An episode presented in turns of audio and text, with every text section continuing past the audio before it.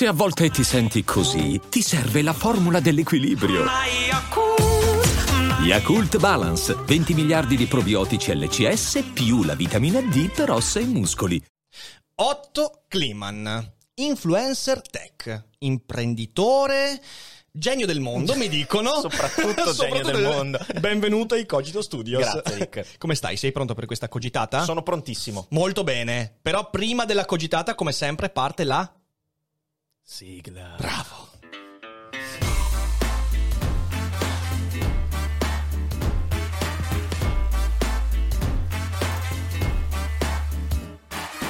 Sei su Daily Cogito, il podcast di Rick Dufer. E chi non lo ascolta è cibo per gli zombie. Carotto, ci siamo conosciuti qualche settimana fa in occasione della nostra gita padovana da Alessandro De Concini. È nata la Veneto Connection. Yes. Fighissimo. Figo, fighissimo, fighissimo. Una bella serata. E, e poi sono andato a vedere il tuo canale. E ho detto, ma che figata sto canale. Perché io seguo tantissimi, eh, anzi, ti dirò di più. Io seguo poco YouTube Mhm. in generale. Però quando devo proprio evadere, quando devo fermarmi, guardare 15-20 minuti di video, ormai non vado più a guardare le cose divulgative, perché se devo entrare in contatto con qualcosa di divulgativo, mi leggo un libro. Mi guardo cose tech, sia internazionali che italiane. Però ho sempre trovato una mancanza di attenzione a un certo tipo di estetica, uno sguardo nei confronti del design, quindi anche del gusto, de- del bello o della funzionalità e tutte cose, insomma, che invece sul tuo canale ho trovato in modo spettacolare. Quindi intanto complimenti, il canale è fighissimo. Grazie, Rick. Veramente Eh, questo, questo te lo dico perché c'è proprio attenzione e a me piace quell'attenzione lì. Sarà che ho un regista rompicoglioni che sta tutto attento alle cose, ai particolari e da quel momento lì ho cominciato a capire l'importanza di certi elementi. Però prima di entrare nella cogitata, magari alcuni spettatori non ti conoscono. Com'è che racconteresti Otto Kliman a chi non conosce il tuo progetto? Ma allora, la parola che di solito, la frase, la perifrasi che di solito utilizzo è... Genio del mondo. Genio del mondo, ovviamente, e sommelier tecnologico. Mi piace Mhm. questa associazione col vino, anche se non, non sono... Cioè, bevo, ma non, non- non è che faccia davvero il sommelier. Semplicemente mi piace selezionare con molta cura i prodotti di design e tecnologia insieme, possibilmente, e raccontarli a modo mio. Non Mhm. faccio recensioni, non cerco di vendere prodotti in maniera sconsiderata. Mi piace raccontare delle cose che mi appassionano. Questo è un po' il tema. Certo, io poi nei tuoi canali ho scoperto anche il canale Telegram che Sì. lì fai un lavoro fenomenale, anche lì con un'attenzione particolare, anche lì io guardo, ho 3-4 canali che... mm, Perché ogni tanto, cosa vuoi? Io sono un po' geek, adesso infatti ne Grande. parliamo, mi piacciono le cosette tecnologiche e, e quindi sono iscritto a 3-4 canali, però trovo sempre che ci sia mm, mm, una cura molto diversa che invece tu, ma anche nella produzione di immagini mostri, quindi, quindi molto figo. E allora vorrei porti questo quesito. L'ambito in cui tu lavori, quello del tech, è un ambito di massa, è molto pop. Sì. Come si riesce, quando ti approccia un pubblico così vasto, a far capire il reale valore, per esempio, di una scelta di design che spesso ha dietro un pensiero molto complicato. Cioè, si tratta di cose complesse, non è semplicemente dire ah, che figo l'iPad, ah, prendila! No, si tratta di dire guarda, ci sono delle cose dietro. Com'è che si fa? Ma domanda interessante, devo dire. Allora, parto dall'esperienza che ho accumulato in questi anni perché io mi sono occupato anche di docenza in qualche forma, no? insegnando design a un mio corso a Udine, eccetera, eccetera. E lì cominci a capire come cercare di spezzettare delle- dei problemi complessi in piccole parti più piccole per cercare di farle passare alle persone. Sì. Quindi tantissimo di quell'esperienza e delle cose che insegno a livello di user experience, di web design e cose di questo genere, poi si riscontrano anche all'interno dei prodotti, no? Eh, sia dal punto di vista dell'interfaccia, perché qualsiasi prodotto tecnologico e non, in realtà anche una scacchiera, ha un'interfaccia, un momento, un- una fase in cui l'utente deve relazionarsi con questo oggetto. E più è semplice, più è ottimizzata, più è fatta bene, più l'utente non ha difficoltà, non ha ansie, non ha fastidi e più si trova bene, più l'oggetto è venduto, più è Sì. tutto bello anche per l'azienda, eccetera. Quindi ho cercato di riassumere eh, diciamo il tema del- della user experience e del design all'interno della tecnologia, cercando di raccontarla in maniera molto semplice, no? anche con degli esempi banali. La famosa eh, maniglia, quella della porta, sai, con scritto spingere e tirare, è un modo molto diretto per far pensare al tipo di frustrazione che ti genera un progetto fatto male, perché n- nessuno legge la targa, guardi la maniglia, spingi perché ti viene da entrare, no? Certo. Basta cambiare la forma della maniglia eh, e fai in modo che si capisca che è una maniglia per tirare e non una qualsiasi maniera generica e hai risolto il problema. Se fai degli esempi della vita quotidiana che colpiscono le le persone e che le fa ehm, immedesimare nel tema, Sì, sì. è più semplice parlare di questi concetti, capito? Certo, certo, certo. Tu hai toccato un tema che a me sta molto a cuore, che è quello della user experience. E ti, ti racconto il preambolo, perché questo è un, un argomento che su Daily Cogito negli ultimi anni alcune volte è ricicciato fuori. E io ti pongo questo dubbio e vediamo cosa ne pensi. Apple ha cambiato eh, l'approccio degli utenti a- ai dispositivi tecnologici in un modo molto molto forte, molto audace, perché fino al 2002-2003 qualsiasi dispositivo, fosse un computer un cellulare, aveva un grado di frizione fra eh, l'utente e l'utilizzo che era molto molto chiaro, Eh, ti costringeva a fare dei passi in più, ti costringeva a anche acquisire delle competenze, magari, voglio dire, usare un computer nel 2000, eh, ma anche solo per aprire un blog, era una roba completamente diversa rispetto al 2010-2012. Parla uno che ha avuto decine di blog nella vita, quindi so, quello, sono partito dal cannocchiale, Yes. e quindi insomma, voglio dire, qualcosa ne so. E nel tempo è andata ad appiattirsi quella curva di apprendimento, con il vantaggio, come dicevi tu, di far fruire molte più persone di questi dispositivi. Però dall'altro lato, le persone eliminando quasi completamente quella frizione, hanno quasi adottato l'atteggiame- l'atteggiamento di aspettarsi che tutte le frizioni siano eliminate. E questo secondo me crea un problema, perché in fin dei conti, e nel design qui è una cosa fondamentale, per capire una scelta di design, tu devi fare anche la fatica di non fermarti alla prima impressione. Sì, molto vero. È, molto interessante il tema, eh, diciamo, del primo approccio, no? Nel senso che se tu prendi... Allora, sicuramente Apple ha cambiato il modo di interagire con gli oggetti, partiamo dall'inizio di questa frase che, che hai fatto, par- partendo dal mouse. Prima non esisteva, Mhm. hanno introdotto un, modo di interagire con il computer molto più naturale. All'inizio era solo Sì. codice a, a schermo. Sì. A un certo punto un oggetto sulla tua scrivania può muovere un cursore e con una corrispondenza diretta di movimento, no? Mano, schermo, fighissimo. Altro step, secondo me, fondamentale è stato poi l'introduzione del touchscreen. Non sono sta- touchscreen, scusate, cari. non sono stati i primi, non, non credo siano stati i primi, sono stati i primi a renderlo pop, poi chi l'ha inventato No, non io ho ha avuto idea. un Nokia touchscreen Esatto, che era una esisteva. roba delirante. Ecco sì che dovevi, dovevi andare con, la- con lo, con lo scalpello, no? Come stile Michelangelo. Quindi eh, trovare un modo di fare un touchscreen eh, e renderlo popolare è una figata perché anche una persona completamente inadeguata all'uso della tecnologia, se deve andare in quel punto e premi in quel punto, lo fa perché Certo. Apre quello, capito? Certo. Hanno inventato questa cosa dello scheomorfismo, cioè il fatto di far somigliare le applicazioni a delle cose che corrispondono alla vita reale. Per esempio, il blocco note che sembra effettivamente un blocco note, capisci subito che quelle sono delle note, no? Sì. La fotografia con la macchina fotografica, tutte cose che adesso si sono un po' perse, perché adesso se compri uno smartphone di qualsiasi brand, dai per scontato una serie di interazioni, perché Certo. c'è uno storico di utilizzo, no? Un po' come quando compri una macchina, non ti fanno una lezione da zero di come devi cominciare a guidarla. Sai già che c'è un volante, che ci sono dei pedali. Sta un po' ritornando con le macchine elettriche, cambia il modo di guidare, la guida monopedale, capito? Quindi c'è già un po' di questa, di questa cosa. Il vero problema, più che sull'interazione, di quello di cui parli tu, questa cosa che dici che c'è anche un lato negativo, è il fatto che si studia meno, cioè c'è meno il- la volontà di fare i problem solver, quindi di risolvere dei problemi difficili perché non funziona una roba, perché se c'è un problema devi studiare e imparare come risolverlo. Certo. Se tutto viene troppo semplificato, rischi di saltare questa Ah fase. sì, certo, certo. Anche perché leggevo un articolo qualche settimana fa, mi sembra fosse sul Wall Street Journal, in cui dicevano negli ultimi dieci anni la lettura dei libretti di istruzione di qualsiasi dispositivo praticamente si è quasi azzerata. Cioè l'utente oggi... Io credo a causa, o per merito di questa, di questa eh, semplificazione comunicativa, eh, che dietro ha della genialità, che però non viene riconosciuta, eh, l'utente eh, intuisce o pensa di intuire già come funziona tutto. Eh, io ho fatto un errore enorme perché mi hanno regalato qualche mese fa, hai presente quei, il ferro da stiro verticale? Sì, ok? Tipo quello sì, per le giacche. Ho sì. fatto un danno, ho fatto un danno perché in realtà non ho letto il libretto di istruzioni e ho- l'ho chiuso male e ho fatto un danno sulla giacca che volevo stirare. Ok, quindi ecco. Leggete sempre i libretti di istruzione, ragazzi. Altrimenti le vostre giacche ne pagheranno amare conseguenze. Però, al netto di questo, io trovo che ehm, la curiosità dell'utente, che io ho sempre sentito molto mia, eh, a parte con il ferro da stiro verticale, però ho sempre sentito molto mia, molto spesso invece viene meno perché, e questa è una cosa incredibile, la tecnologia avanza e cerca di corrispondere sempre di più ai nostri, eh, alle nostre risposte istintive. Mm. E questa cosa qua è interessante perché non era così scontato che avvenisse.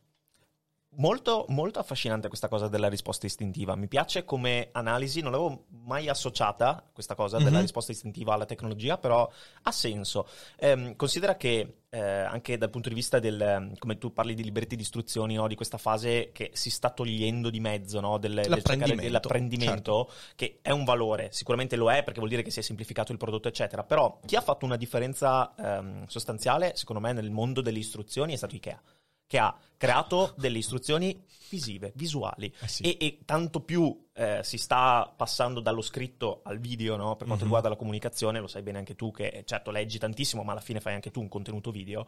Ehm, tanto più queste istruzioni, primo, non hanno bisogno di essere tradotte, sono internazionali. Sì. Un cinese, un italiano, un francese possono guardare la stessa istruzione e capire. Un E- quadrupede no, Un però. quadrupede no, non ancora, non ancora, ma ci stiamo lavorando. Sapete, noi geni del mondo abbiamo questa Istruzioni Però- Ikea per quadrupedi. però- eh, esatto, però pensate quanto è affascinante trascendere le culture con un'illustrazione che Sì. permetta di far capire come funziona un montaggio di un mobile, a parte che è un tema noiosissimo, però eh, mh, pensa a quanto questa cosa, cioè questo trascendere le culture con l'illustrazione o con il video eh, senza parole possa portare, non lo so, mi immagino un futuro del linguaggio completamente diverso da quello che conosciamo. Sì, sì, sì, assolutamente. Eh, non non so se, cioè, non so cosa ne pensi tu sul, sul tema del linguaggio. Ma guarda, penso, questo, questo è un tema interessantissimo perché in realtà eh, l'esempio dell'IKEA che fai è, è fantastico perché eh, quello è un linguaggio che presuppone, proprio cerca di andare alla base di quelli che sono poi le differenziazioni dei linguaggi. È come se noi avessimo una grammatica universale, quella grammatica è visiva.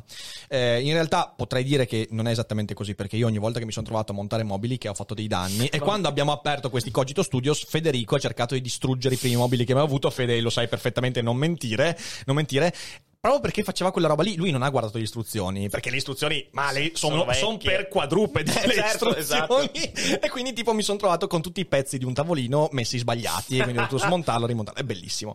Poi anch'io ho una storia, la racconto in post cogitata, una mia Bellissimo. storia con una libreria che è, che, è, che è oltre l'immaginabile. Comunque, dicevo, sì, noi con la tecnologia tendiamo a eliminare quelle che sono le differenziazioni linguistiche per andare a una base. Questo è anche il frutto della globalizzazione. Tu vuoi che il tuo dispositivo venga capito da un cinese Ciò- e quindi cerchi immagini che siano fruibili anche per un cinese. Figo. Però dall'altra parte tu smetti di allenare l'utente a dire faccio questo passo in più. Mhm. E qui c'è l'altra controtendenza. Pensa al lavoro che fai tu su YouTube, che faccio Sì. io, ok? Noi per monetizzare il nostro lavoro dobbiamo dire agli utenti di fare un click in più.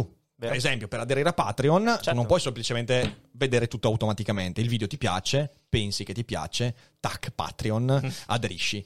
Magari, no, in realtà tu devi dire, caro utente, ecco la call to action. Quindi c'è questa incredibile controtendenza che, che in realtà è problematica. La gente è sempre meno abituata ad approfondire Assolutamente. perché vero. corrisponde sempre di più ai propri istinti. Eh, tu ne hai parlato in parte nel Sì. video che hai fatto sul nuovo iMac, Sì. eh, in cui si vede perfettamente questa doppia tendenza, il design che si rende più complesso, non dal punto di vista proprio ma, cioè, Certo. dell'approccio che tu, e invece poi la funzione dell'iMac e la sua iconicità. Certo. Com'è che ha risposto il pubblico a quella cosa lì? Non è piaciuto per nulla. È stato il prodotto che più di tutti, l'iMac dico, ehm, ha creato dibattito all'interno Mhm. del canale, che è sempre una cosa bellissima il dibattito. Tu ne sei super abituato, è una delle cose più belle forse della Sì. natura umana, no? che si possa interagire con un dibattito. Ehm, non è stato forse capito, ma se, allora, se una cosa non viene capita in un prodotto, è un problema anche del prodotto, non è un problema solo di chi la guarda questa cosa, perché eh, è inevitabile, no? C'è un tentativo di comunicazione con le forme, con le linee, con le scelte cromatiche, con le scelte dei materiali, che non ha, che non è andata a buon fine. Sì. E questo è un problema. Poi puoi spiegare tutto quello che vuoi, anche razionalmente, invitando designer e magie, però scusate. Però poi ragiona la pancia sulle persone, no? Quindi dicono no, mi fa schifo. Poi ne venderanno stratosferiche quantità, Uh. questo, ma, ma è l'ultimo dei problemi questo. Cioè, però, però io fossi in Apple due domande me le farei da questo Mhm. punto di vista. C'è un problema, se così tanta negatività. Perché c'era già stata sul notch, quello di iPhone, sai, la, Ah, la- sì, la curvetta, eccetera, però meno forte. Qui è proprio non ha preso piede questa cosa della cornice bianca, è stata completamente sbagliata, pur avendo una motivazione, cioè tutto quello che viene fatto da un'azienda come, come Apple, ma come qualsiasi azienda che produca davvero nel mondo, c'è una solidissima motivazione progettuale e professionale dietro. Poi, chiaro che è una questione di, di- di stima anche di quello che pensi possa funzionare. Perché Certo. come fai a avere... Certo, fanno degli studi di settore, degli studi di mercato, fanno una marea di cose, però alla fine poi eh, ti trovi con un- una parte di persone so- che già magari la odiano per qualche altro motivo, eccetera, che non la capiscono, che non la integrano, no, ma mh, eh, le case con i muri bianchi non esistono, ma, ma non è vero, cioè, che, che- che- che significa? Cioè, la maggior parte della gente vive in case con i muri Certo. bianchi, poi è chiaro che poi uno dice, eh, ma lo metto rovescio, comunque è molto complesso purtroppo, Sì, sì, E sì. il fatto che qualcuno tenta, eh, Apple in questo caso, ma anche chiunque voglia produrre un oggetto, tenta e qualcosa, qualche volta fallisce, Sì, qualche sì, fa sì, bene. sì, sì, sì. Io quando, quando l'ho visto mi sono sentito di fare due considerazioni. Allora, la prima è eh, l'iMac vecchio o l'iMac nuovo ci starebbe bene in questo studio. In realtà mi sono reso conto che quello nuovo ci starebbe bene, quello vecchio no. Forse, è vero. Grigio nero non ci starebbe bene. Quindi ho detto, "Mm, in realtà, però, beh, al netto di questo che è più una cosa, una cosa mia, perché noi le pareti bianche ce le abbiamo a parte i pannelli. Ehm, c'è un altro aspetto che allora voglio sottoporti perché io ce l'ho come domanda, ma non essendo esperto del settore non, non lo so. Mi sembra che Apple abbia sempre cercato anche un modo non solo di corrispondere al gusto delle persone già preesistente, Giusto. ma che abbia anche cercato di dire ok, noi prendiamo una via perché vogliamo seguire, per esempio, la colorazione dei Mac. Sì. Per me non è slegata dalla pandemia. Cioè non- c'è, c'è qualcosa di legato al fatto del ritorno al movimento, Bello. del colore e quindi della- de- di, di qualcosa che si rimette proprio in moto, ok? Dà più dinamicità il colore rispetto al grigio nero. E quindi io subito ho fatto questo collegamento, le cornici bianche, appunto l'ambiente più familiare, Sì. anche questo secondo me è legato alla pandemia. Apple ti sta dicendo guarda che tu lavori molto più da casa adesso che non in ufficio. Eh sì. In ufficio l'iMac vecchio ci stava, questo qua magari è un po' meno da ufficio, più da casa, magari verrà fuori il pro fra Certo, tre mesi, sicuro. eccetera, eccetera. E poi mi sono detto un'altra cosa, che eh, io credo che alle aziende che hanno questo tipo di immagine serve ritagliarsi quello spazio per non aderire alle aspettative degli altri. Eh sì, Cioè il fatto che non sia piaciuto non è necessariamente un contro, capito? vero. Perché poi i momenti forti di progresso vengono fatti di solito con qualcosa di dirompente. Eh certo. E questo è inevitabile, come un po' quando hanno tolto il jack delle cuffie dai telefoni, poi l'hanno fatto anche tutti gli altri brand perché si è andato sul wireless. Insomma, ci sono delle scelte fortissime. Mi piacerebbe poter fare dei parallelismi con altre situazioni che non sono tecnologiche e ce ne sono, no? Di Sì. scelta dirompente. ehm, no, che non so fare però. Questo Certo, no, ho capito, capito, ho capito. Scelta dirompente che ha cambiato tutto a posteriori, però vista da, da coevi a quella Sì. scelta, eh, uno dice, vabbè, ma che scelta cretina, no? Sì, sì, sì, Quindi sì, sicuramente quello che hai detto è molto interessante. Analisi curiosa questa della pandemia perché ehm, diciamo loro l'hanno venduta come una, una, eh, una ricorrenza perché face- sono passati vent'anni dal, dal lancio del primo iMac sempre Ah, vedi, colorato anche all'epoca. questo elemento, sì, Però guarda caso cade proprio giusta, quindi probabilmente la pandemia ha deciso di arrivare in corrispondenza. Ah, ok, è la capito? pandemia il che decide. Quindi è colpa di Apple Esatto, la pandemia. Ok. esatto. Ci dissociamo da questa idea, ma insomma. No, però è molto interessante. Ah, sicuramente il tema del, del dispositivo casalingo per lavorare in casa è lui, è Sì, quello sì, che, te lo, sì, che ti vogliono far fare. Bello che sia effettivamente corrisposto anche con, col, col decennale, col ventennale, non mi ricordo. Però Sai, sì. da questo punto di vista, quello, quello che dicevo, eh, che, che non ti vengono in mente altri esempi, per me l'esempio è molto chiaro, è l'ambito artistico. Sì, Cioè, alla fine, alla fine dei conti, la, la creatività artistica è proprio quel linguaggio che se ne fotte fino a un certo punto delle aspettative degli altri. Bellissimo. Perché cosa crei di nuovo se tu aderisci sempre alle aspettative degli altri? E guarda invece il mondo degli influencer. Io molto spesso è una cosa che critico. Il mondo degli influencer è un mondo in cui troppo spesso noi creiamo contenuti sulla base di quello che secondo Mamma noi il mia. pubblico si aspetta. Mamma mia. E quindi questa cosa qua per me è problematica perché eh, hai presente quella frase bellissima in Man in Black quando ci Sì. sono K e J che parlano e J dice ma K come si fa con la gente? E K gli risponde no, eh, con la gente non puoi fare nulla. Un uomo è ragionevole, la gente è una bestia brutta. ecco, io sono, io so, quella frase mi ha segnato la vita perché lì mi sono detto ma sai cazzo che K c'ha ragione, io non posso corrispondere sempre alle aspettative di una collettività, di un pubblico. Devo a un certo punto dire, ok, io voglio fare questo, lo voglio fare, mi prendo anche le responsabilità. Per me è lodevole il fatto che Apple abbia cambiato così, perché ne abbiamo bisogno. Sì, sei, più che altro è nella posizione di poterlo fare. Esatto, E, e non è così esatto, facile esatto. trovarsi lì. Però essere nella posizione di poterlo fare significa anche avere tantissimo da rischiare. Sì, cioè, nel senso, mia. se sei molto in alto, mia, cadi forte. se cadi ti fai Sì, sì. veramente male. No, no, molto vero. Bella questa cosa dell'aspettativa, molto vera. E, mm, devo dire che per noi creator è un problema e, e noi stessi almeno siamo puniti molto da, da, quelle- da questi errori. Cioè, da questi errori. Quando cerchi di fare qualcosa fuori dal tuo seminato, ne parlavamo anche prima, Sì. eh, se io copro vetture, copro, non so, cinema o altre tematiche che non sono il mio core, che è la tecnologia, Certo. e il pu- l'algoritmo si accorge che la gente segue meno, la gente è abituata e dice no, Otto Kliman c'è un'etichetta in testa, lui è, fa tech, fa tech design perché non sta parlando della cosa cosa a cui sono abituato. Otto? Bello, Però- mi, piace YouTube che ti fa cosa stai Capito? facendo Otto? Ma anche gli utenti, anche gli utenti ti mettono un'etichetta Ah, sì, sì, indirettamente, vero, no? Cioè, vero. tu sei scritto che fai il filosofo, eh, ma perché ti metti a parlare di politica? Eh, Ma che, che vuol dire? Cioè, a parte che nel vostro caso ancora io, ho di sempre, più sono... io ho sempre una risposta. Perché sono cazzi miei. Eh, ma esatto, cioè lì lo insegna, sì, insegna. Cioè, però questa cosa è fondamentale. Bisogna, cioè, quelli che vincono, infatti, in questa cosa qui, anche nel fallimento, quelli che perseverano, vanno avanti con quella cosa lì Mhm. e continuano a portarla avanti finché a un certo punto dicono, anche gli utenti dicono, ma sai che forse non era così male questa roba che mi stai mettendo in bocca con il cucchiaio, capito? Sì, esatto, È così, esatto. questo è secondo me il, mio, il punto di vista da Sì, esatto. adottare. Oppure, eh, quando tu fai la tua cosa, se, se quella cosa non riesce per un sacco di tempo, magari diventa insostenibile, allora ti accorgi che non è il tuo. Cioè, nel certo. senso, anche, c'è anche, C'è anche quello dall'altra, da c'è anche dall'altra parte. Però io credo che sia un- una via fondamentale. Cioè, sperimenta e chiediti cos'è che voglio fare. Certo. Cioè, io- qui, eh, vabbè, Fe- Fede lo sa perfettamente, noi qui abbiamo delle rubriche che tipo ci portano via mezza giornata, anzi, ma che mezza giornata solo di riprese, che poi fanno 5.000 visualizzazioni. Ma la mia risposta è, ma chi se ne fotte? Io sono orgoglioso di quello che ho fatto. Poi so perfettamente che l'attività è sufficientemente vasta da non danneggiarmi da Certo. quella cosa.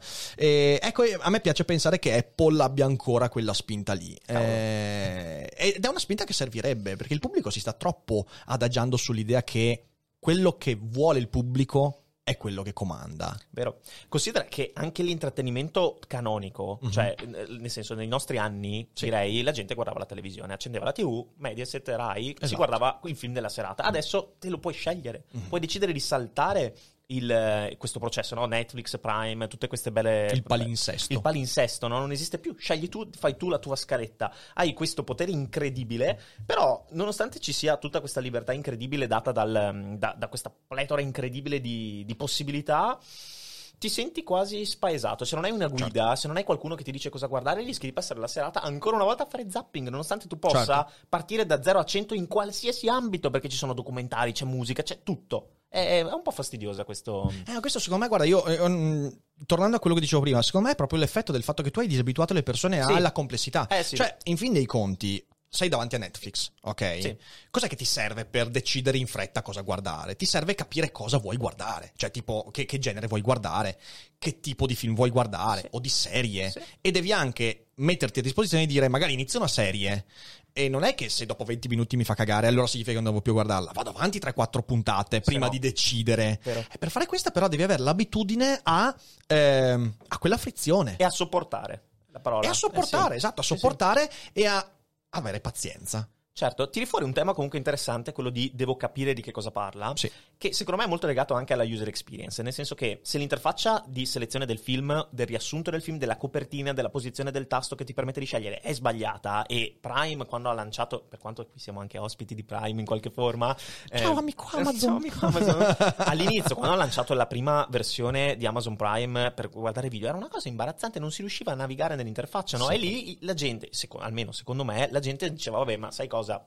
Guardo qualcosa su Netflix. Sì, sì. Ed è un problema gigantesco quello del- della user experience o comunque dell'interfaccia utente quando si tratta di questo tipo di scelte qui. Certo. Quindi affascinante come il design entri nei meandri di qualsiasi discorso Beh, alla è, fine. è dappertutto, è dappertutto, e, cioè nel senso poi eh, posso dire anche che il design è quella cosa totalmente superflua Certo. che però ti dà quel quid di orgoglio, voglio, voglio dire, la lampada che è di fianco, che anche tu ce l'hai mi hai detto in studio Sì, da te. eh. identica. Cioè nel senso è totalmente, in- è, è l'inutilità fatta oggetto ed è questo che lo rende bellissimo. Però, però, però però, ti contraddico. vai, Perché secondo me questa lampada è tutto tranne che design. Questa è arte.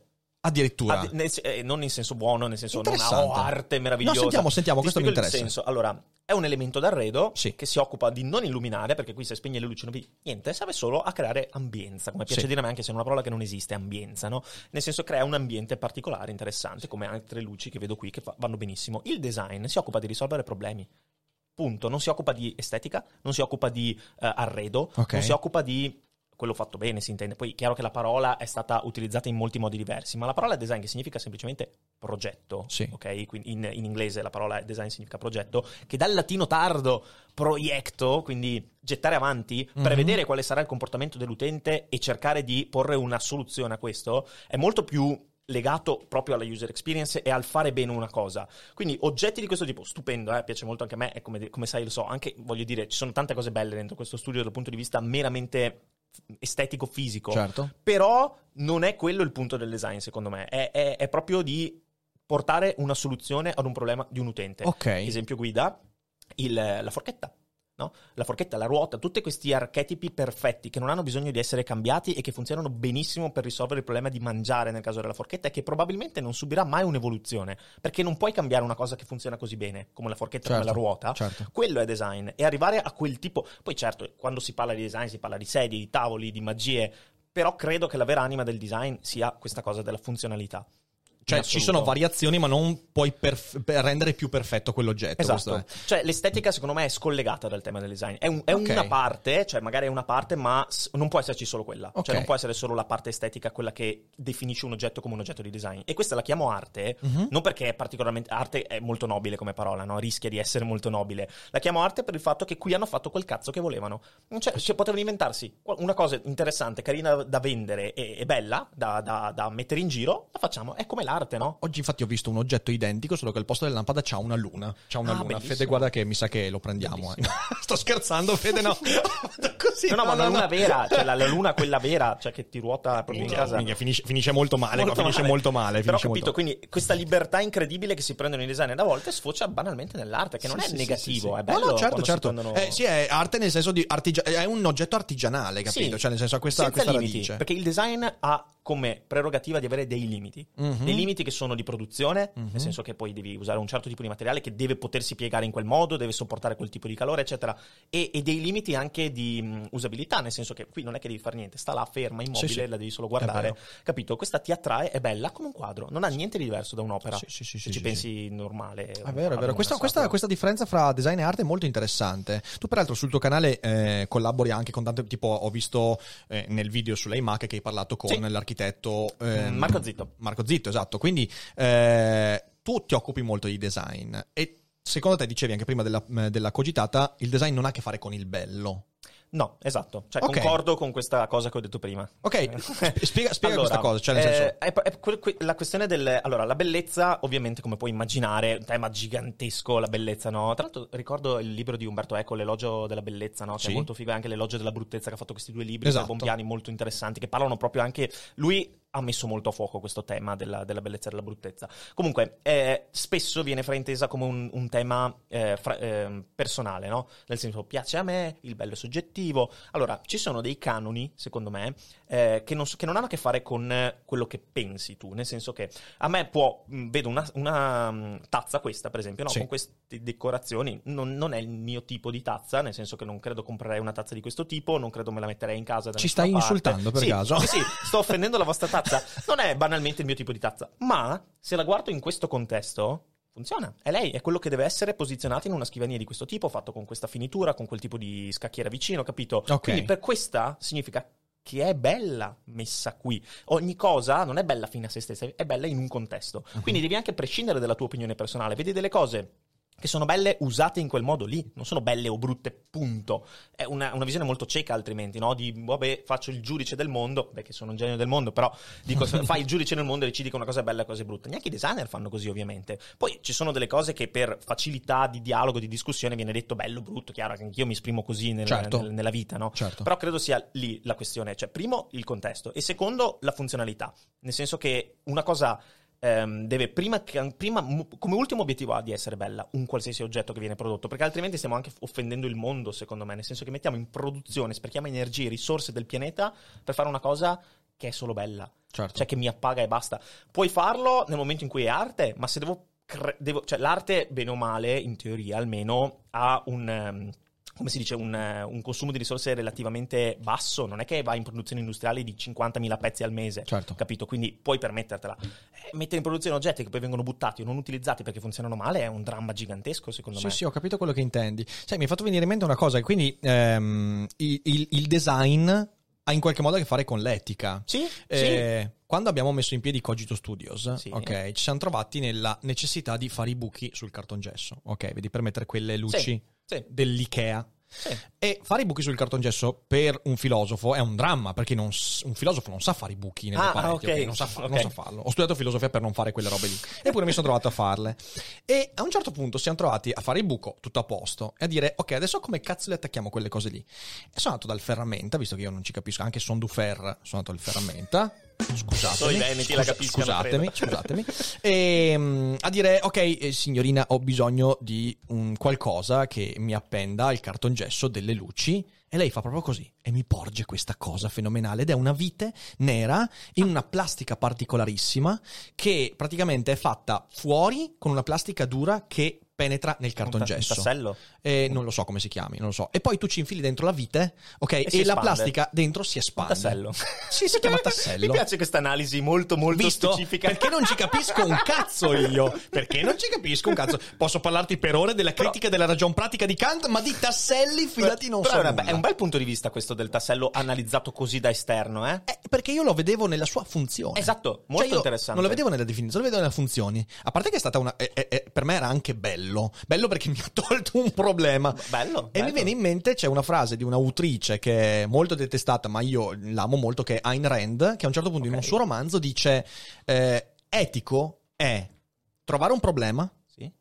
trovare una soluzione e guadagnare mettendo a disposizione degli altri quella soluzione per farti saltare il problema. Battiamo le mani, battiamo le mani. E, e io lì ho visto, lì ho, io ho proprio eh, visto la connessione fra il design, l'invenzione, la funzione e l'eticità. È etico quello che la persona che ha Certo. prodotto ha inventato quel tassello, che non sapevo neanche si chiamasse tassello, Pensa, quindi pensa. mi hai dato anche la Che definizione. Quindi anche tu hai fatto una cosa etica. Vero, vero. la prossima volta non dovrò fare tutta la perifrasi Esatto. per dire come No, tassello. mi, mi stupisce parlare di, que- di una cosa così interessante su un tassello, però nel senso che mi ha- però è fighissimo, cioè belli- questa frase è splendida, te la rubo sicuramente perché è esattamente quello che penso, è veramente bella così e per- c'è un, un tema dentro questa frase che è quella del guadagno. Sì. cioè eh, questa cosa del, del fatto che non si possa lucrare che è una parola orribile, no? Se vuoi lucrare, senti come suona anche il C'è un'onomatopea brutta, proprio sì, brutta. sì, sì, Mm, lucrare su una cosa che però porta del beneficio è, è fastidioso, anche per gli youtuber a volte capita, no? Nel Uh. senso per noi, noi mm, creativi digitali abbiamo questo problema che a volte no, noi portiamo dei contenuti magari in qualche forma gratuita, no? Nel vostro caso i podcast, eh, YouTube, eccetera, eccetera.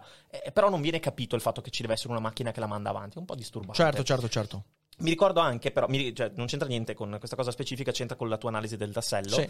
eh, che è molto affascinante. Eh, Bruno Munari, noto, diciamo, mh, s- storico del design, chiamiamolo più che de- anche designer, ma diciamo, ha scritto dei bei libri, eccetera, ha fatto questi liber- liber- mh, lib- libercoli, come Libercoli, si dice? libercoli, sì. Eh, Arancia si chiama, Ah. Ehm, è un coso quadrato grande così, avrà sette pagine, un librettino proprio piccolissimo, e, e dentro analizza un pisello, ehm, il bacello di Sì. piselli, eh, un'arancia e un'arancia dal punto di vista del design, quindi una, una scocca ehm, corrugata e che contiene queste- questi, questi moduli che sono i chicchi dell'arancia, no? I, i semi, e analizza la frutta o comunque un bacello in cosa dal punto di vista di un'analisi di un prodotto industriale che è fighissimo, la natura è essa stessa demiurga di prodotti industriali fatti in questo modo, Sì, quindi sì, sì. molto figo. Fantastico. Beh, vabbè, nel design, io, guarda, proprio questa mattina mi sono visto un video di un canale YouTube che parla di fisica eh, e che ho scoperto recentemente e si chiama, come diavolo si chiama?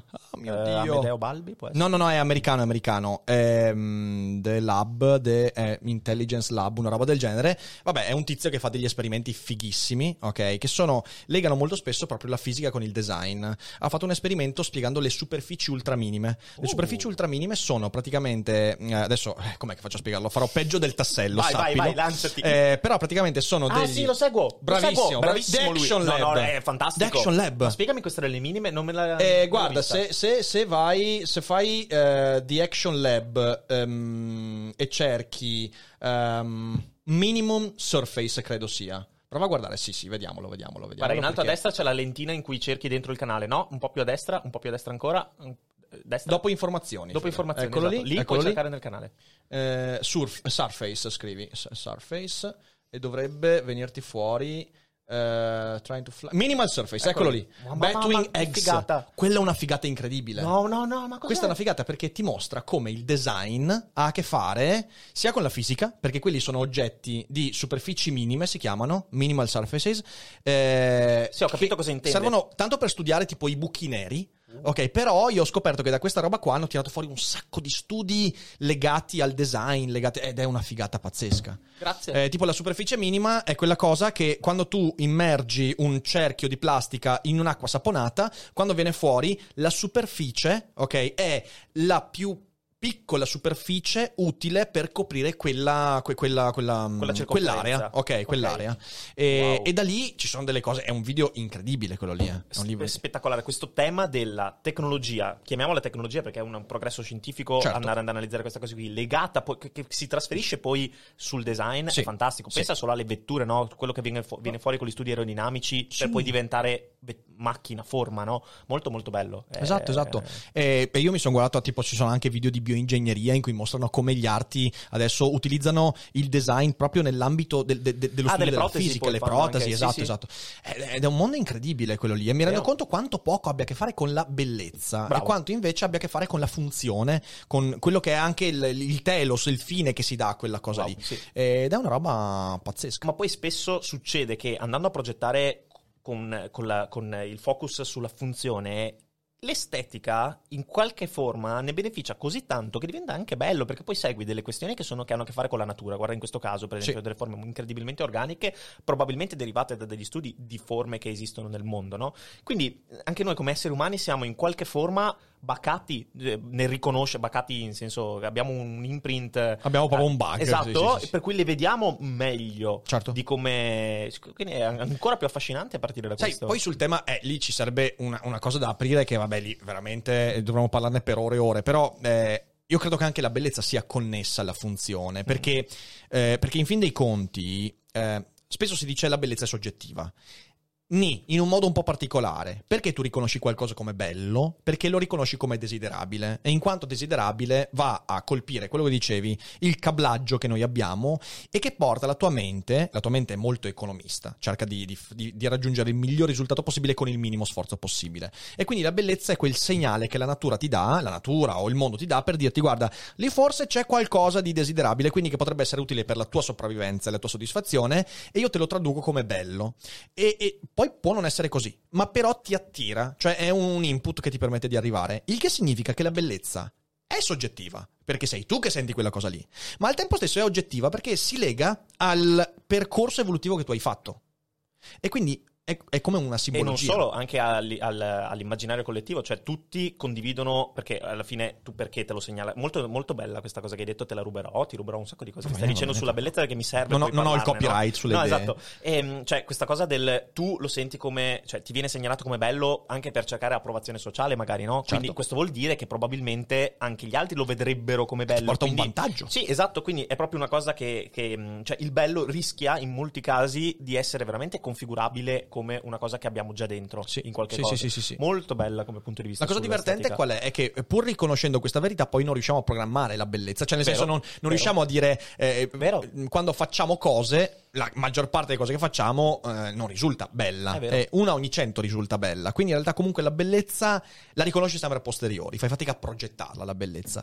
E questo è, questo è un aspetto che mi ha sempre eh, reso, perché sai, lì c'è un, c'è un tema che, che è veramente vastissimo. Eh, negli ultimi, anche grazie a Umberto Eco, negli ultimi 50 anni noi abbiamo cominciato a dire la bellezza è un costrutto culturale, ok? Giusto. Cioè nel senso è la società che negozia il modo con cui intendiamo la bellezza e quindi si fanno gli esempi dei, non so, i modelli di corpi femminili che nell'Ottocento erano più, eh, più, più, più, più curvi, più, più Formosi. curvilini, formosi, poi a un certo punto si è arrivato a un, un modello di bellezza diverso e quindi più longilinei, adesso c'è un ritorno a insomma delle forme diverse e quindi c'è una negoziazione e io sono d'accordo su questo. Il problema è che secondo me però se tu dici c'è solo questo ti perdi per strada un pezzo, che noi siamo creature evolutive, siamo creature emerse da un percorso ben delineato e la bellezza è una sorta di codice che riesce a crearti dei simboli per dirti tu arrivi da lì. Cioè, è, è così che sei fatto, quindi se ti avvicini a questa cosa perché ti attira, è perché in qualche modo stai seguendo qualcosa che per te è bene, è naturale. E lì è, è un disastro Bello. lì. eh. Eh, Legalo, non so, al tema dell'arredo, al tema del vivere, al Mhm. tema dell'abitare. Lasciamo perdere gli oggetti in senso stretto, anche se cioè, hanno, hanno a che fare, perché alla fine ti circondi di cose che ti fanno stare bene, no? Ne parlavamo prima parlando della luce, del fatto che avere un certo tipo di illuminazione all'interno di casa può cambiarti la vita, eh, un certo tipo di mobili, e qualcuno parla anche di disposizione dei mobili che devono seguire dei flussi energetici. Io non credo troppo in queste cose. Però, esatto, però è interessante ehm, vedere come ci sia una relazione incredibilmente stretta dell'uomo con gli oggetti che l'uomo produce, che, Sì. che no, non, non vuol dire essere materialisti, vuol dire essere umani, perché fa, ha a che fare con il modo in cui eh, ormai abbiamo deciso che è il mondo. Poi un Certo. po' fatalista forse, eh, perché può sempre cambiare, però, però lo trovo molto figo come il design e, e il prodotto, cioè i prodotti, ok, Sì. siano una, una cosa... Cioè, ti, ti spiego perché faccio questo Sì, discorso, sì, perché mi- ho sempre paura di passare come materialista, cioè qualcosa che ha, cioè di persona che ha molto a cuore la presenza di oggetti all'interno della propria vita, che potrebbe essere in effetti, soprattutto se sei un, un accumulatore, magari può essere un problema, però è una cosa che non, non è particolarmente bella nei confronti né del mondo, perché stai avendo più cose di quelle che ti servono, ehm, che vengono comunque prodotte, eccetera. È anche un po' il mondo che te le butta addosso, no? Il consumismo, tutta questa cosa qui, quindi mi sento anche un po' in colpa a relazionarmi eh, agli oggetti tante volte. Però è anche vero che fa parte del modo in cui ci siamo sempre relazionati con il mondo. Ne abbiamo creati all'inizio come strumenti. Pensati, cioè, pensi che fossero belle le, le- le- le- le cose di ossidiana per, per andare a, a sc- a scarnificare gli animali? Non credo, no, no? no, Quindi cioè, no. non, non si pensava al- all'estetica, però erano oggetti che poi non, non ho idea di come funzionasse, però immagino che poi fossero di Non hai mai usato l'ossidiana per scarnificare Io un no, animale? no, però mi chiedo, anche lì, eh, alto tema, non so, sto divagando forse troppo. Siamo ma, qua per divagare. Cioè, la proprietà privata, no? il concetto di proprietà di quella pietra di ossidiana che serviva per... Era già formato nelle menti di quelle persone che le usavano quando le hanno creati, secondo voi? O era una cosa che no, era della tribù? E dipende in che epoca, di che epoca parli. Parliamo proprio di quando per la prima volta è stata scalpellata No, sicura- prima- sicuramente lì non c'era l'idea di proprietà privata. Allora Eh, la proprietà privata nasce eh, quando l'uomo diventa sedentario, fondamentalmente. Cioè, tu dici che Quindi- erano beni di tutti? Ma beni di tutti è, è difficile, secondo me, secondo me a un certo punto della storia non c'era neanche l'idea proprio di possesso in sé per sé. Cavolo, abbiamo- Eh, abbiamo fallito però in quindi- questo, forse.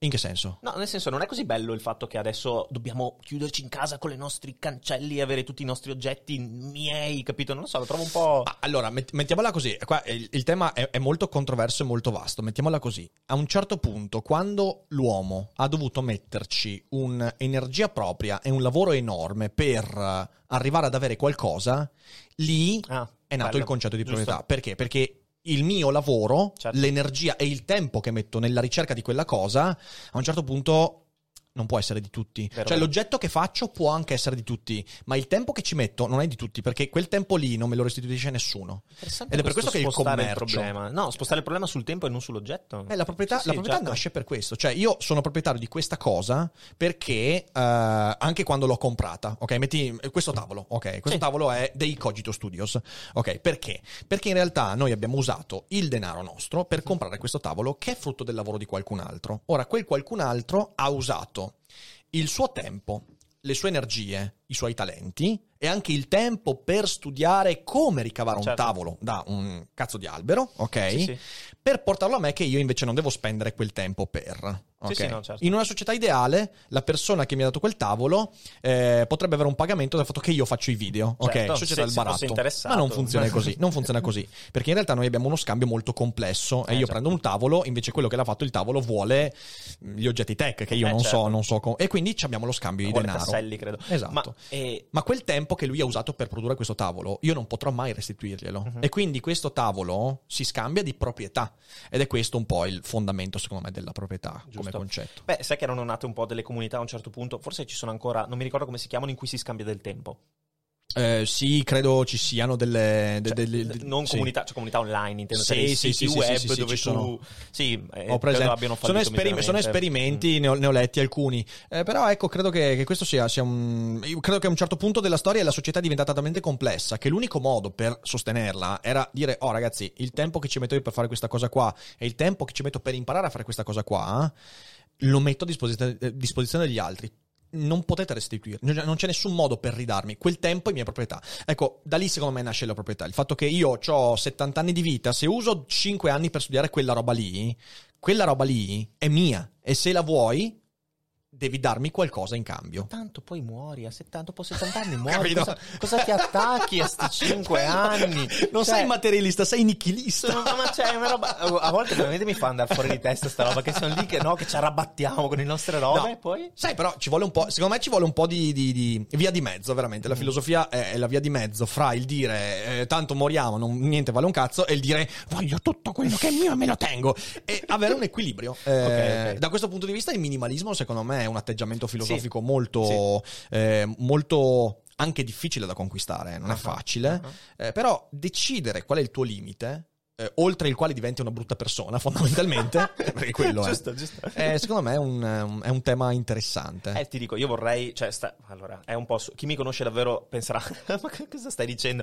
Però non mi, non mi dispiacerebbe l'idea di andare nella direzione del minimalismo. Ci ho provato con i vestiti, ci ho provato con il cibo, ci sto provando, ci sto cercando di riuscire anche ehm, con, con delle cose più facili che magari mi non interessano meno. fraintendermi, io, Fede lo sa perfettamente, non sono per niente minimalista. Quindi Ah, ammiro, no, no. ammiro il minimalismo, ma Ah, no, non, non certo, neanch'io. a- eh, anche cioè. lo ammiro, sto tentando di andare in quella direzione per risolvermi dei problemi principalmente alla fine come design, no? Quindi il fatto di vestirmi più o meno sempre uguale in modo da non dover comprare inutili quantità di vestiti che Certo. devi scegliere, perdere tempo al mattino, capito? Che è una forma minimalista di vedere le cose. Sugli oggetti mi riesce un po' più difficile perché ci sono tanti oggetti diversi che fanno cose diverse, è un po' difficile ridursi ad uno. Mi piacerebbe che ci fosse un qualcosa di più jolly che ti permetta di fare tante cose diverse, che lo smartphone sta diventando. Eh, certo. Cioè tra un po' avremo le macchine che si- ci sono già, che puoi aprire col telefono, casa che apri col telefono. Puoi, puoi già farlo operativamente questa cosa, puoi viaggiare, puoi pagare, puoi avere le chiavi di casa, tutto, puoi fare lo smartphone, eccolo. Andare in bagno col- con lo smartphone? Non puoi, No, non puoi- le tue deiezioni biologiche, sono no. ancora Però in effetti è uno strumento folle da questo punto di vista. Però lo smartphone può ricordarti che devi andare in bagno. Quello sì, quello quello sì. sì. Metterlo nell'agenda. Yeah, ok. Pipì, cacca. Beh, c'è, c'è gente, che, beh, c'è gente che, che lavora tanto che magari ne ha bisogno. Pensa, non so, Musk che eh, dormiva di notte, che, si dimenticava di andare in bagno. Elon Musk, dico, Sì, nella sì, sua sì, biografia almeno dice che aveva questa cosa di, che si dimenticava di andare in bagno. Sai, da questo punto di vista, è- anche questo è un tema, è un tema interessante perché eh, adesso con, con la provocazione dell'andare in bagno, in realtà noi stiamo abdicando a tantissime nostre decisioni, Vero. demandandole a quegli aspetti lì. Che è interessante perché si torna di nuovo, vedi che quando si parla di tecnologia si torna sempre lì, si torna al tema di prima, ci disabituiamo a fare cose che prima decidevamo noi in autonomia. Certo. Eh, tipo che canale guardare. Adesso no, adesso ci sono i consigliati di YouTube o di Vero, Netflix. vero. E quindi tu hai demandato ad altri aspetti della vita eh, che fino a un certo punto può essere anche utile. Faccio l'esempio, Google Maps. ok? Sì. Io sono una persona che adora esplorare nuove città e mi sono messo un punto fondamentale che Arianna detesta, vuole prendermi i pugni quando lo faccio, però Ok. quando andiamo in una nuova città non usiamo Google Maps. Fino a che proprio non rischiamo di perderci, chiaro. però al massimo prendiamo una mappa cartacea Bello. perché a me piace allenare la mia capacità di orientamento. Perché io memorizzo una città sbagliando strada, cioè è sbagliando strada che memorizzi certo, la città. Certo, certo, impari con l'errore. Impari con l'errore. d'accordo. Noi adesso stiamo demandando a questi oggetti il fatto di non sbagliare più. E questo Bello. da ogni punto di vista lo si guardi. E lo dico a costo di sembrare un boomer, rischia di essere un impoverimento. Altro che. Ma ti dico anche, particolarmente in Italia c'è questa paura dell'errore in generale, no? Che Mhm. è molto bella questa analisi, ma eh, espandibile al fatto che viene molto, molto, molto denigrata una persona che fallisce. Non siamo abituati all'idea di, di sbagliare, non è vista come una cosa positiva qua. Certo. Sei, ah, hai sbagliato, no? Anche a scuola hai voto, brutto, così. È un modo un po' triste di vedere e di non concedere l'apprendimento tramite gli errori, che invece è quella- quel tipo di cosa che ti permette di fare veramente Esatto. salto. A proposito del GPS o comunque di Google Maps, pensavo è una delle tecnologie che forse più, eh, quando mi chiedono qual è la tecnologia più figa in assoluto, che, che- io credo che la cosa più sconvolgente sia immaginarsi ehm, adesso, cioè immaginarsi di essere a 200 anni fa, 150 100 anni fa Mm. e provare a fare una spe- fai un viaggio nel tempo a 100 anni, no? Di- Indietro. E ti presenti e dici, guarda, io ho questo coso che mi, eh, facendo finta che ci siano già i satelliti in aria, che mi permette di, in qualsiasi momento della mia giornata, di sapere dove mi trovo nel mondo e di andare in qualsiasi altra parte calcolando l'itinerario in maniera impeccabile. C'è una roba che va- vai fuori di testa. Com- com'è possibile che abbiamo già delle robe che Certo. girano intorno, che mappano l'intero pianeta e che ci calcolano le rotte? È una figata senza precedenti. Però ti dico, ti dico no, se tu torni dietro i cent'anni qui in Italia e fai una roba del genere, ti pigli le manganellate, te lo dico. Quindi Sì. non ne fai 150. No, no, è anni, vero, quindi siamo un po' più basta- tranquilli. Siamo un po' più tranquilli. È vero.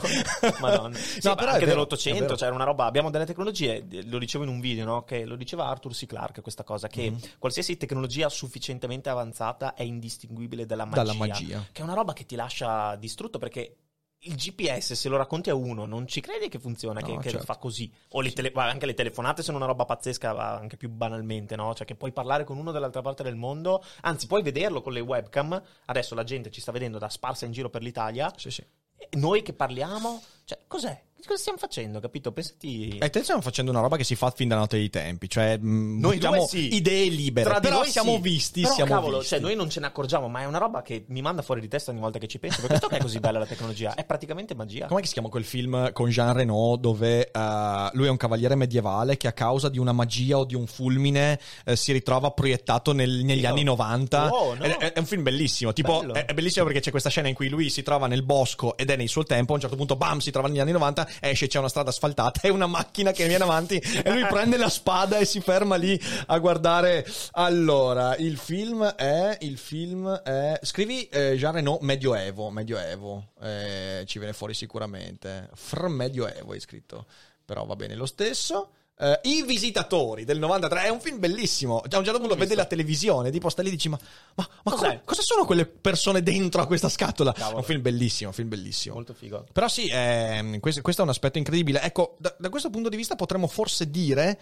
che, ehm, sai, eh, tutte le cose che abbiamo detto, il minimalismo, tutti questi ragionamenti richiedono tempo, ok? Cioè, cioè, ci metti tempo per capire quali oggetti vuoi nella tua vita, perché devi fare Sì. un atto di selezione, devi lavorare su te stesso e via dicendo. La velocizzazione con cui stanno cambiando queste cose rende molto difficile quel momento di riflessione. Mhm. Eh, e questa è la grave difficoltà, secondo me, che stiamo vivendo, perché è una grande opportunità, non abbiamo mai avuto così tante possibilità di organizzarci, essere soddisfatti, vedere cose, ascoltare, ma stiamo abbandonando completamente la capacità di selezionare, Vero. di dire io voglio questa cosa.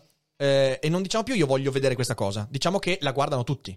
Io voglio questo oggetto, non è che voglio questo oggetto, ce l'hanno tutti questo oggetto. E questa roba ha cominciato veramente a cambiare nei- a inizio, a fine anni 90, perché quando veramente la pubblicità è diventata massiva, eh, allora abbiamo cominciato e questo si riflette poi negli influencer. Io parlo di quella cosa non perché mi interessa, ma perché tutti ne parlano. E c'è questo cambiamento di, di- di- di- di- di- di prospettiva che non so dove ci porterà, non lo so mica dove ci porterà.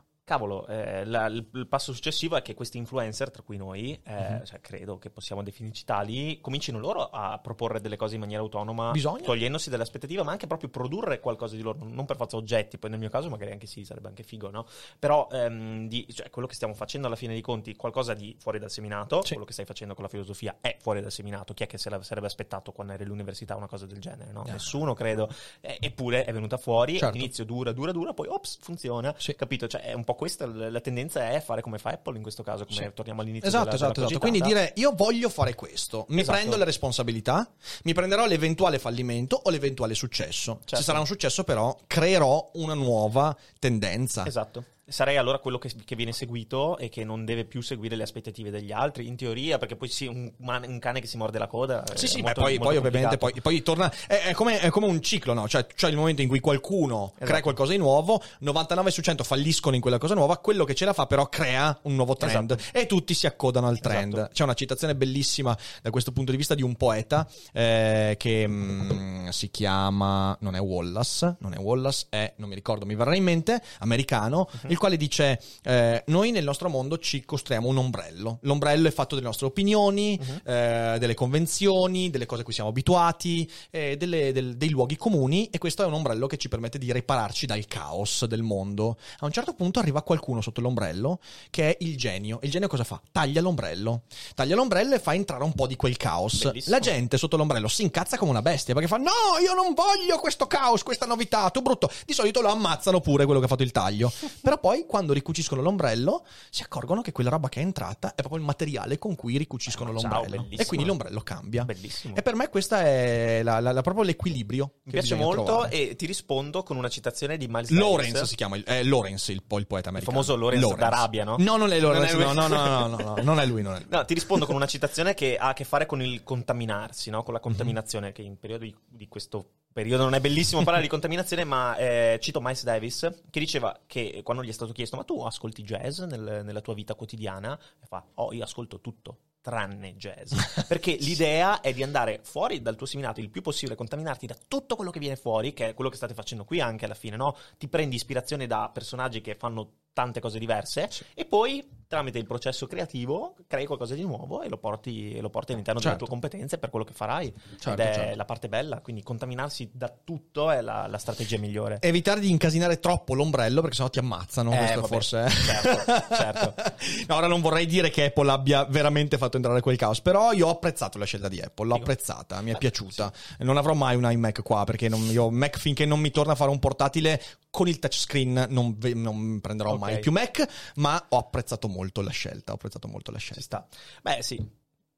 Prima di lasciarci e tornare alla chat per leggere, tra i libri che per te sono stati importanti nella formazione delle tue idee, come hai... Allora. Proprio che diresti, oh ragazzi, wow, se dovete eh, leggere questi, leggete questi. ok. Di qualsiasi tipo, eh, non legati al design, qualsiasi cosa. No, no, ma certo, certo. Beh, vabbè, comunque eh, prenderei allora da cosa nasce cosa di Munari, Ok.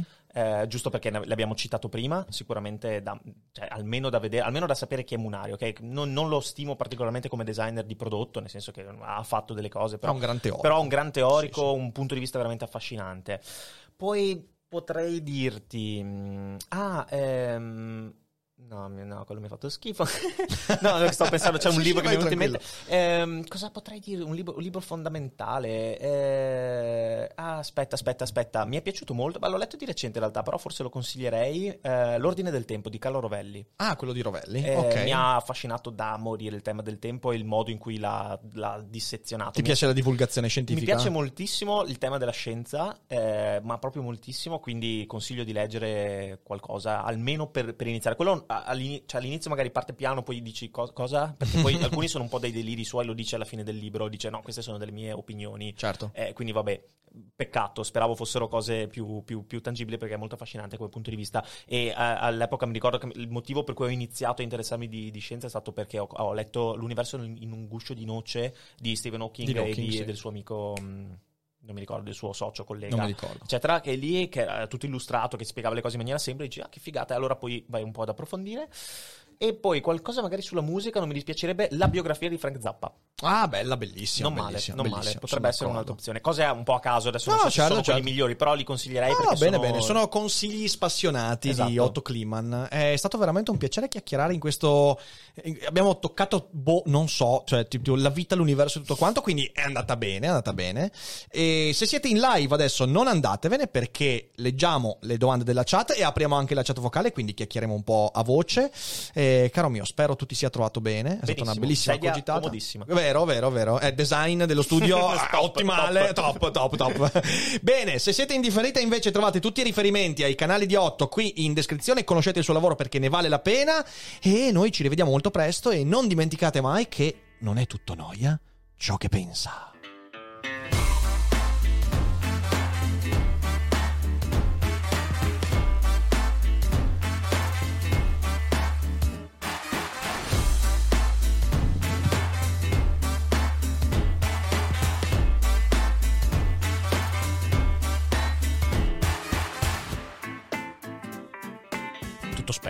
Ah, fighissimo. che, che ambienza. Guarda questa lampada com'è. L'ambienza!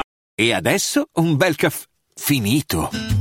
Perché rischiare di rimanere senza caffè quando puoi abbonarti a Caffè Borbone? Prezzi vantaggiosi, costi di spedizione inclusi, tante possibilità di personalizzazione e l'abbonamento lo sospendi quando vuoi. Decidi tu la frequenza, la qualità, scegli tra le cialde e capsule compatibili e crea il tuo mix di gusti e miscele. Mai più senza caffè con l'abbonamento Caffè Borbone. Tutte le info su caffèborbone.com.